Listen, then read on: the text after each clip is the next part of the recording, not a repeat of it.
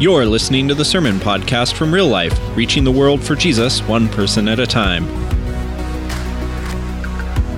Good morning, my real life family. Just you and me and a couple thousand of our closest family members. What? This is cool. Hey, glad you're here this morning. We uh, are so excited to be able to share this with you. And um, as we get rolling this morning, I wanted to take a minute. I know that for a lot of us, like we we kind of come in here and sit and watch kind of the climax of the movie every year. That's what Easter is, right? Like it's it's the climax of the movie. The problem is there's this really cool story that the rest of the movie tells, and we would love to have you come and learn about that as well. Uh, this this whole concept of resurrection and grace and redemption and like these massive concepts that help the universe function properly how do we even talk about them with our kids? So uh, I'm excited to introduce to you, starting next week, we're going to do an eight week series uh, called One Big Story, and we're going to do it in conjunction with uh, Life for Kids. And it'll be an opportunity for us as, a, as adults and children to kind of be built, built around this, this arc moving through the scripture and have us to be able to. Um, have the same conversation. They'll be talking about the same thing in their class that we're talking about in, in big people church, um, fake church, because the real action, I don't know if you know this, but the real action's up there. Uh, but we'll, we'll be having the same topics of conversation, and then you'll be able to come home and have some intentional conversations with your kids throughout the week. And it'll help us to be able to to really put our minds around how we even frame up this, this conversation about the Bible. Because I think for most of us, we want to talk about the Bible with our kids and with our family members, we just really don't know how. And so this will give us a, a framework to be able to have that conversation. Um, and I'm excited about that. So we want to invite you back. That's starting next week. That'll be uh, for our Pullman campus at the SAL Event Center, and for our Moscow campus, that'll be at the Eastside Marketplace. And by the way, you're welcome to come back here next Sunday too. Um, we just won't be here. Although bringing the campuses together has been pretty awesome so far. Like it's awesome to be here, and I don't know, like the worship was okay, I guess you know, if you're into that kind of thing. That's amazing.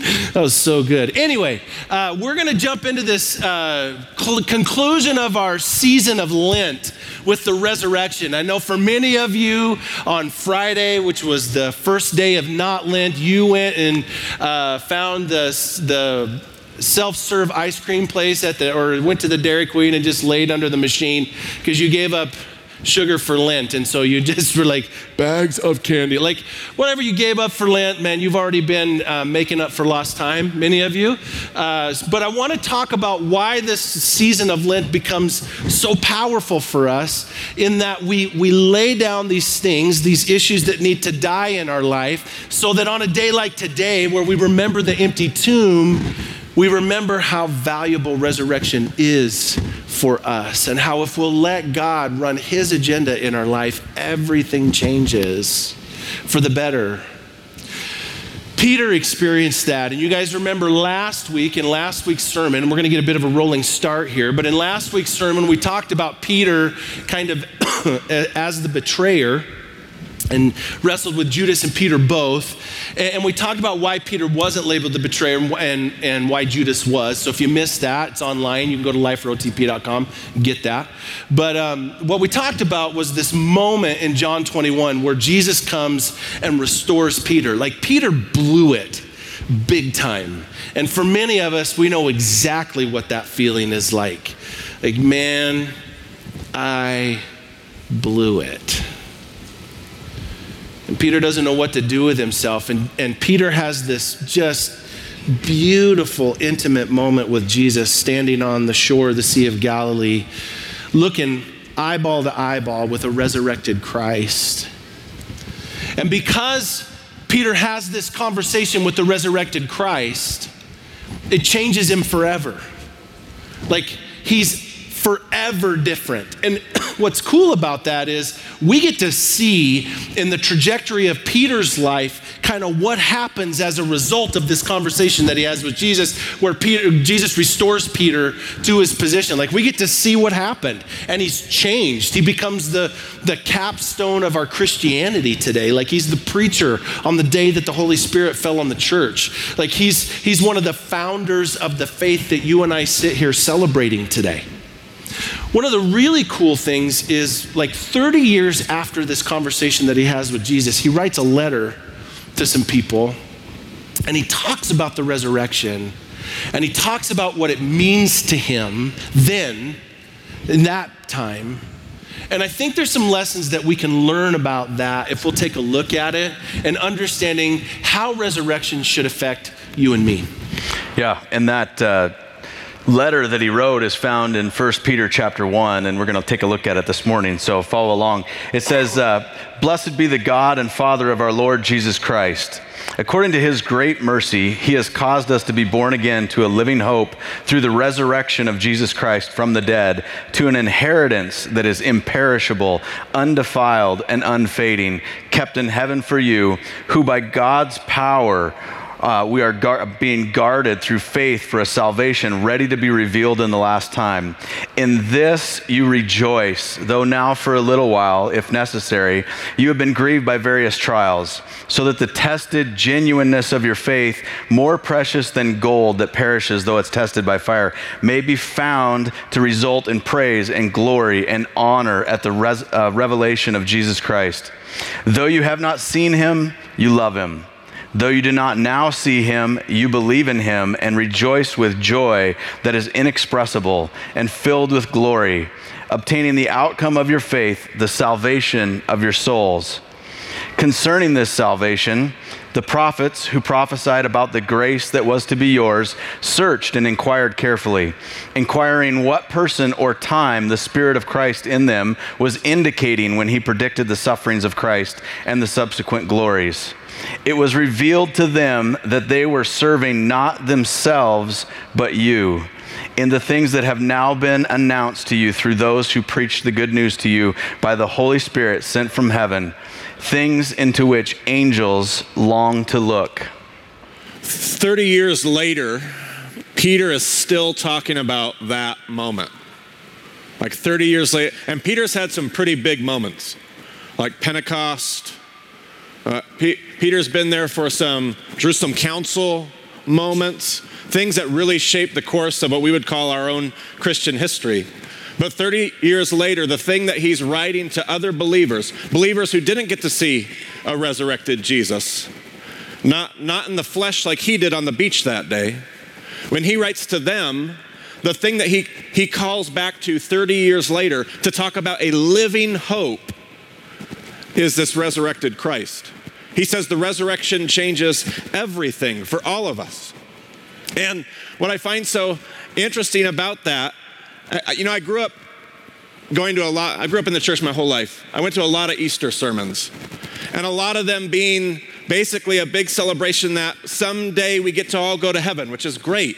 And some of us have lost close friends and family this year, and that message is powerful, and we don't need to miss that but for Peter, this is, this is deeper and wider than just that fact. For Peter, this is a living hope, a living hope. For Peter, this empty tomb changes everything about today and how they live, and how they act, and what they do, and how they conquer, and why they get up, and why they persevere.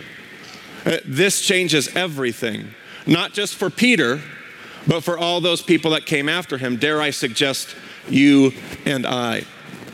And I love the way he closes the passage. Angels long to look into these things. The things that you and I are singing about and celebrating today, angels long to look at them. This is a profound thing that we struggle every year to find words for. It's profound. It has unbelievable power and depth. Angels long to look at them. And we've struggled for 2,000 years. It's not just us and us three. For 2,000 years, we just struggle, we just struggle anyway. For 2,000 years, we have struggled to figure out how, how do you put words on this resurrection thing? And we found different ways to talk about it. And, and we wanted to take that 2,000 year conversation and just put it in our own words between the three of us here to share with you today. And so we're going to take some of those perspectives that we've shared throughout the centuries, put them in our own words, and see if God doesn't want to say something to you. I'm betting there's going to be one or two of these perspectives that you're going to be like, yeah, yeah, that's why on some level the resurrection is so powerful to me.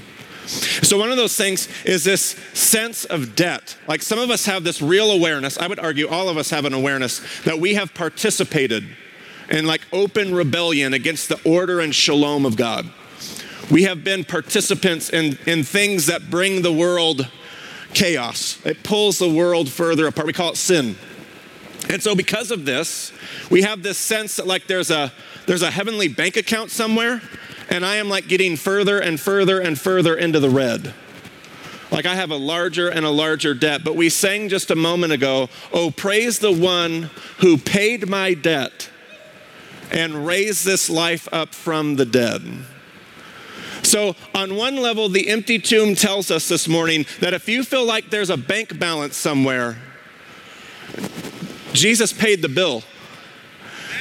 Yeah, Jesus paid the bill. And there, in fact, Peter will say in that passage Thad read that there's an inheritance. Uh, it's not just that you're at net zero, it's that somehow you're in Christ, your bank account, spiritual bank account, spiritual bank account, is growing in this resurrected Christ.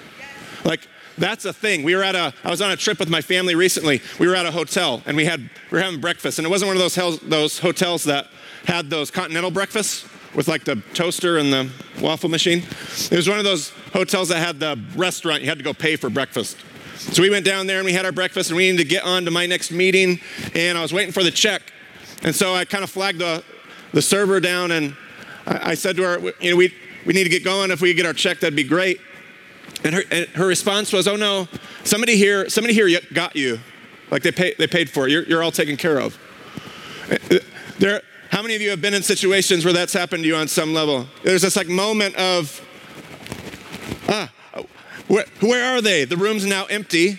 Who, I, I, I have a hunch of who it might have been, but there's nothing I can do except just smile and accept it. Like there's nothing I can do but just be gracious and filled with gratitude. The empty tomb is, a, for, for many of us this morning, that moment where you've been carrying all this stuff and you have this awareness of a bill that's coming. And the empty tomb is the waitress showing up and going, Oh no, no, somebody got, somebody got you. You're all good. That's good news. That is good news. And for some of us, maybe in a different way, we feel like we're held captive by our sin. Like, no matter where we go or what we do, we just can't escape our sin or our past mistakes. The, the things that we've done wrong, the, the ways that we've blown it in the past, they just seem to find us wherever we go. And I know for myself, I can relate to this, and maybe some of you can as well. Uh, so much so that like it would even uh, dictate whether or not you want to go back to your hometown or where you went to college, maybe because you're a different person now. But yet, when you go back, it sort of feels like everybody's going to see the old you, like the the sinner you, the one that did that when you were that, right? And resurrection says that we are not the sum total of our mistakes, right? We are not defined by our sin. We are not defined by our sin. We are new creations in Christ. And the, and the words that Paul wrote to the church in Corinth is the, the same words that ring true to us today. He said that, that in Christ we are a new creation. The old has gone fully. We are not held captive by that sin anymore. It does not follow us around. Then the new has come. We are truly can be a new creation in Christ. I think for for some of us sitting here wrestling with what does the empty tomb mean, we live in this world where everything seems to be like a fight. Like the world is a a competition, something to be dominated. It's a war. We got to prepare for battle. Like, even when I say it, my face scrunches up. Like, we're. Okay, so I'm exaggerating a little bit, but your face scrunches up when I say it. Like, just everything is like, rah, like, and, and everything just seems to be like, battle, conquer, war, concern, wrestling, this tension, this push pull of life. And, and even if you're having a good day, you're kind of just waiting around for the other shoe to drop. Like you're, you're like, I can't really enjoy this blessing, this moment, because I'm just so afraid that it's all going to turn around in an instant. And you're one of those kind of people that when somebody comes to you and goes, Man, I had this great thing happen, it was so cool, that you're like, Well, just wait. Enjoy it now, because welcome to my life pretty soon, so I'm going to fall apart. Like, you really? Shut up. You know, you know like, what happened to the joy? Like, the, there are people like that. And when we think about the empty tomb, what I love about resurrection is that it reminds us that there is nothing that can happen in this life, not even death, has the power to take your peace. There is nothing that will happen to you that has the power because of the empty tomb to take your peace. You can rest in the grace of a God who goes before you.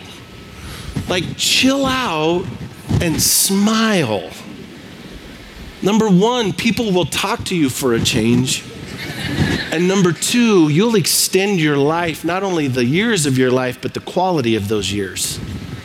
Like the empty tomb says that life isn't a war. Now, that doesn't mean there isn't stuff going on around us, but I don't have to get sucked into it. I can have peace. Like maybe, maybe for some of us, um, we're sitting in this position where we're, where we know exactly what I'm talking about. What I love about uh, resurrection, it throws me back into this series that we did through Hebrews. You guys remember that series that we did through Hebrews? Let me tell you something really dumb that we did as a church. In two years, we picked the six most difficult books in the entire Bible and did a sermon series through them back to back to back to back to back. And you guys endured it. You get a jewel in your crown for that. Well done. But if you remember when we did Hebrews, like one of the things that Hebrews talks about is that Jesus becomes our model for how we suffer well.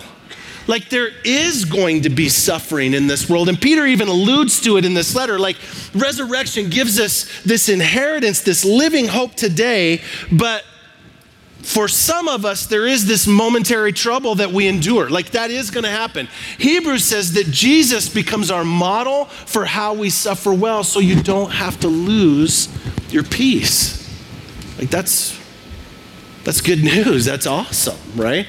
Like Jesus loves you that much. I think for some of us, we're sitting in a position where we're like, man, life has been so hard. And it's not play stuff. Like this is real stuff. It isn't like my car broke down, the Lord is really testing me. Like this is real, hard, painful stuff. Like addiction and abuse and being wrong, deeply, profoundly wronged by people close. Like for some of us, that's the spot that we're sitting in.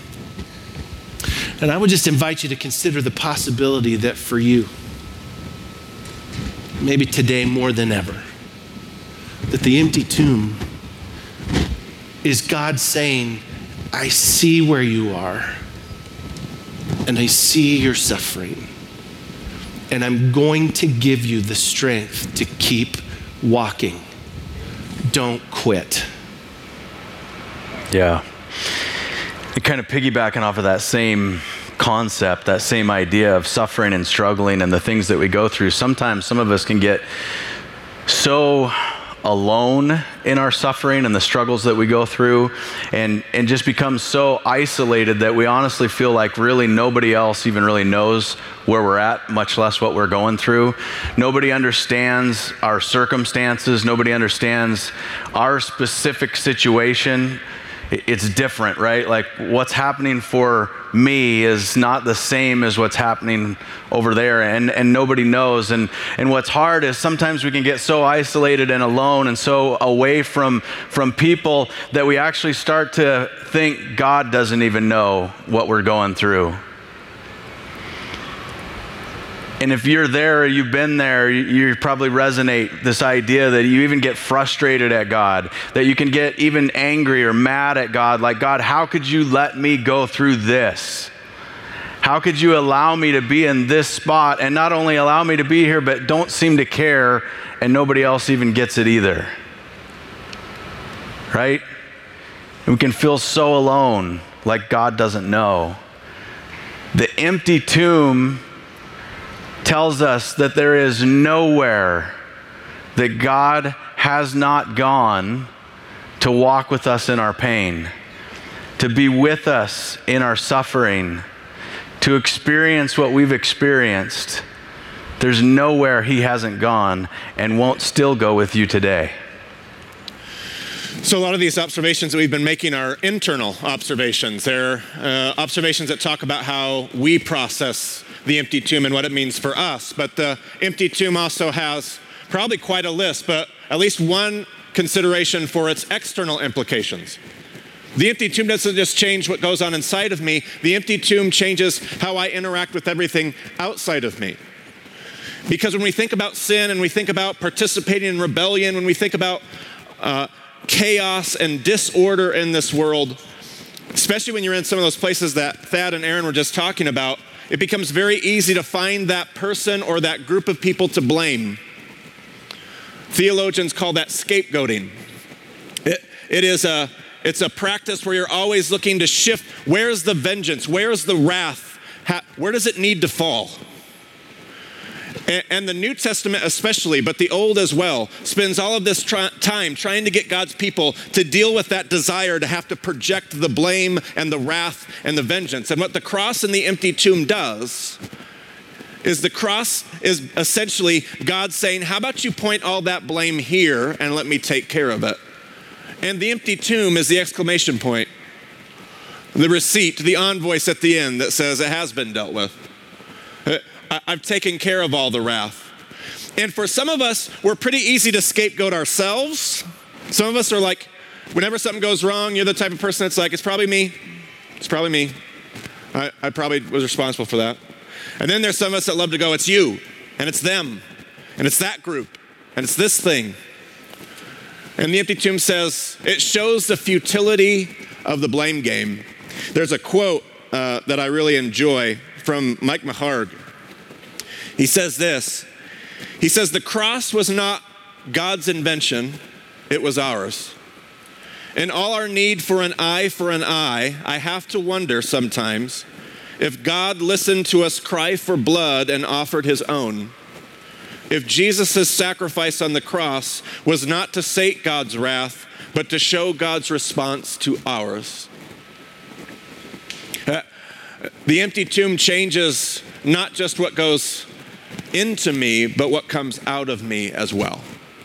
It changes everything. And so I want to shift to some implications, as we always do. We want to end with some trying to make it practical. If this changes everything, if Peter says angels long to look into these things, well, what are the implications of this? To do that, I wanted to share one more quote. I went to school with uh, a pastor down in Clarkston. He went to Bible college with me. His name's Cody, Cody Stoffer. And he, he tweeted this this week. He said, This weekend is about the death of religious anxiety. It's about the killing of never enough. It's the murder of guilt weighed out and shame measured. It's the execution of the performance cycle, and it's curtains for the powers that be. Indeed, it is finished. It is finished indeed. What, what are the implications of this profound truth? Well, one of them is this it's that we are the resurrected Christ for other people. That's our first implication for this morning. We are the resurrected Christ for other people. Peter says in his passage that Thad read, Peter says, Though you have not seen him, you love him.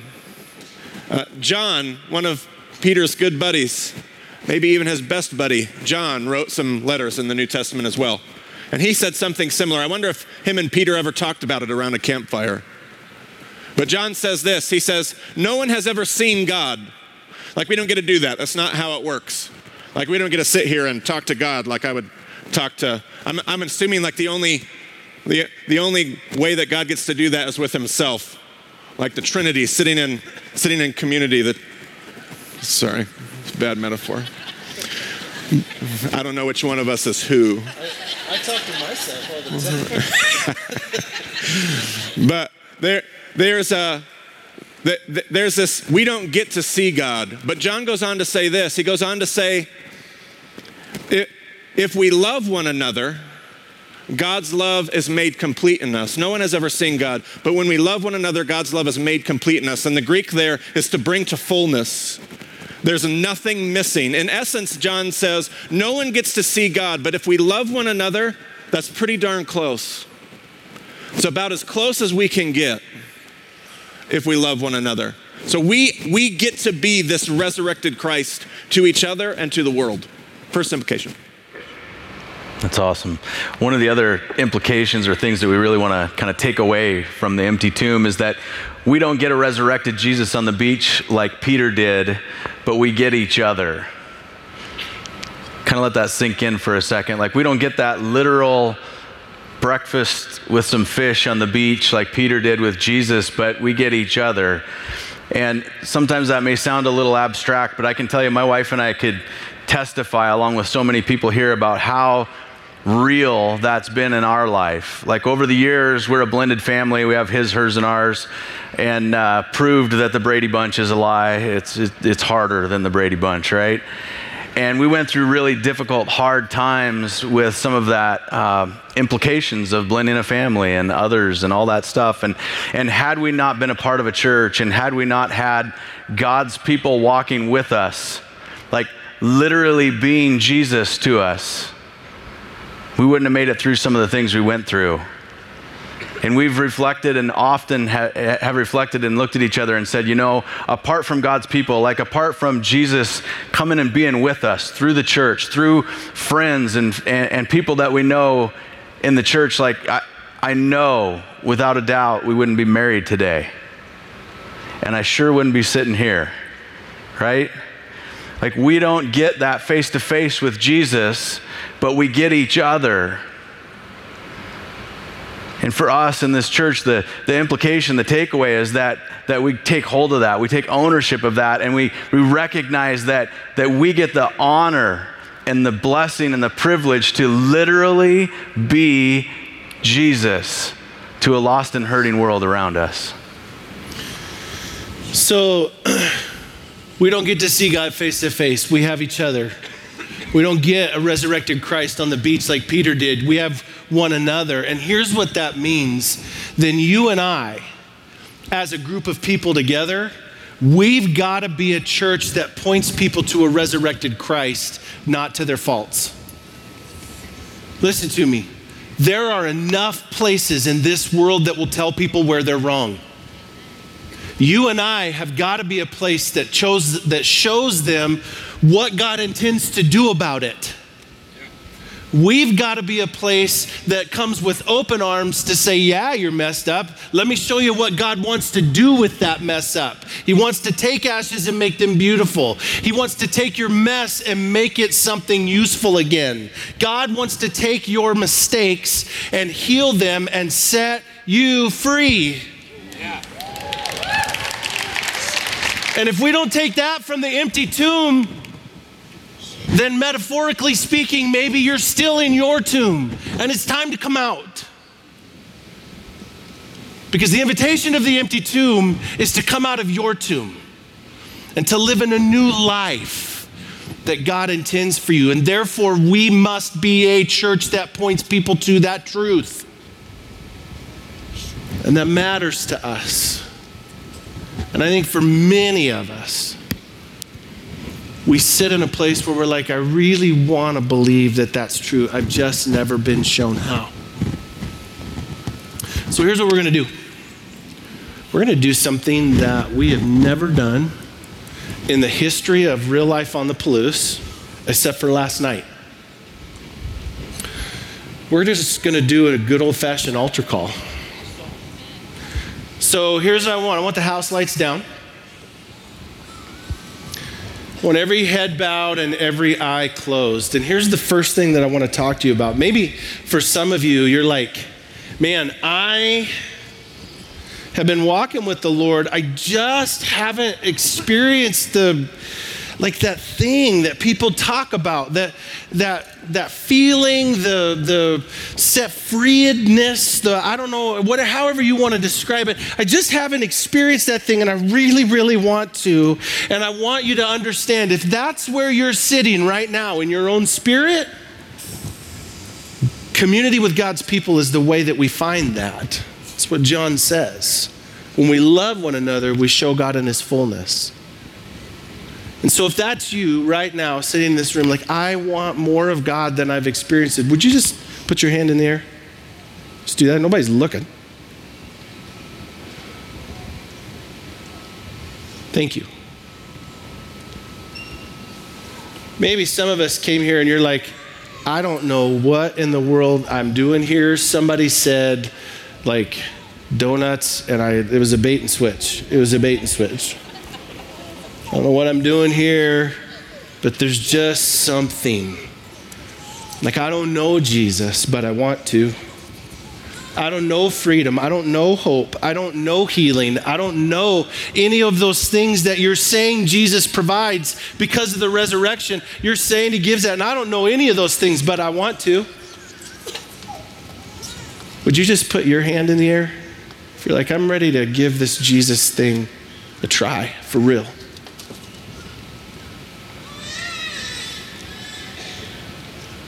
Thank you. I'm going to pray, and then we're going to get ready to take communion together. And in the transition of communion, you can get your communion out wherever you've gotten it. Um, we're going to sing a song. Actually, the worship team is going to sing a song. Um, by we, I mean them. Uh, and I want you to consider the words of this song as we prepare our hearts for communion. But let's just say a word of prayer. Lord Jesus, lots of people in this room right now acknowledging that they want to experience you fresh and new. For some, experiencing you the first time. For some, experiencing you through community. God, whatever it is, I want to ask right now that you will give them the courage to follow through with that commitment. Lord, give us the, the sense of your spirit working and moving in our own hearts. Thank you that the empty tomb says that there is no mistake that I can make that's so big that you can't forgive it. And uh, Lord, most of all, be glorified in our decisions. In your name, amen. Amen. So we take communion every week as a church, but especially this week, especially in what this day represents. This is a reminder for us, a tactile, physical reminder to never, ever, ever, ever forget how much Jesus loves you.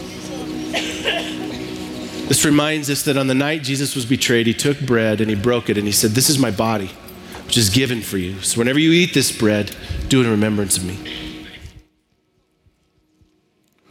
And in the same way, after the dinner, he took a cup and he said, This cup, it's a new covenant in my blood, which is shed for you.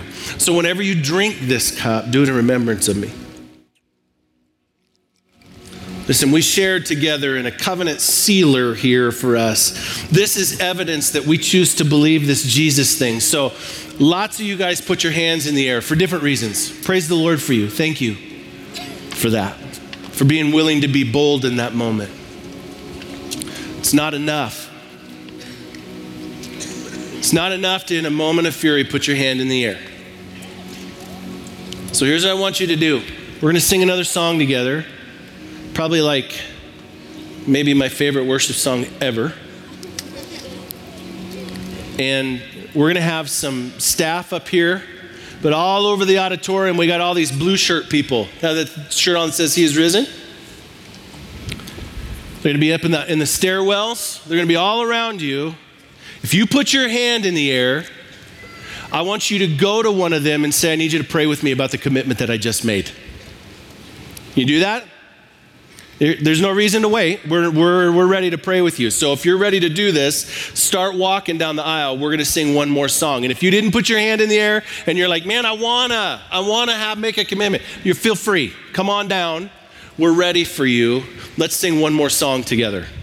Thousands of years ago, God spoke to his priests in the book of Numbers, chapter 6. And he said, Whenever my people get together for special solemn assemblies, you don't do this every time you get together, but for special occasions. There's a special blessing I want you to pronounce over my people.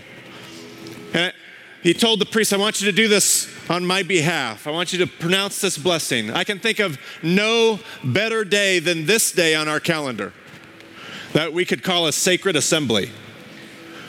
And, God said something in Numbers 6 that I don't completely understand. He told his priest, When you say this blessing over my people, you put my name on them. That when they leave that place, they go with my name on them. I don't know what that means. And I don't know how the theological science of that works. But I love it. And so I want to pronounce that blessing over you before we leave here today that when you go, you would go with the name of God. You would go out of your tombs. That, the, that your tomb was, would be as empty as the one that Jesus vacated.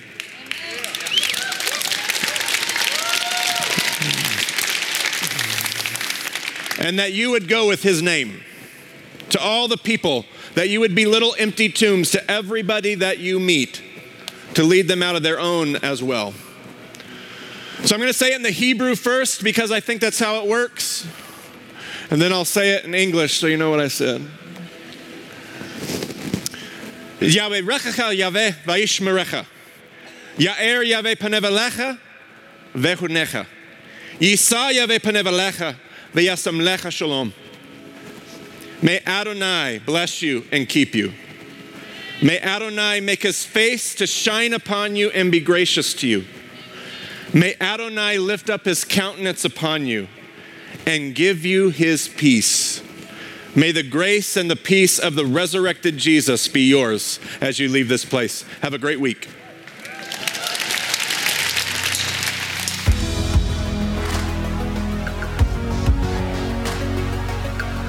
We hope you've enjoyed this message from real life. If you'd like more information on who we are, what's happening in our church, and how you can get involved, visit us on Facebook and Twitter, and visit our website, liferotp.com.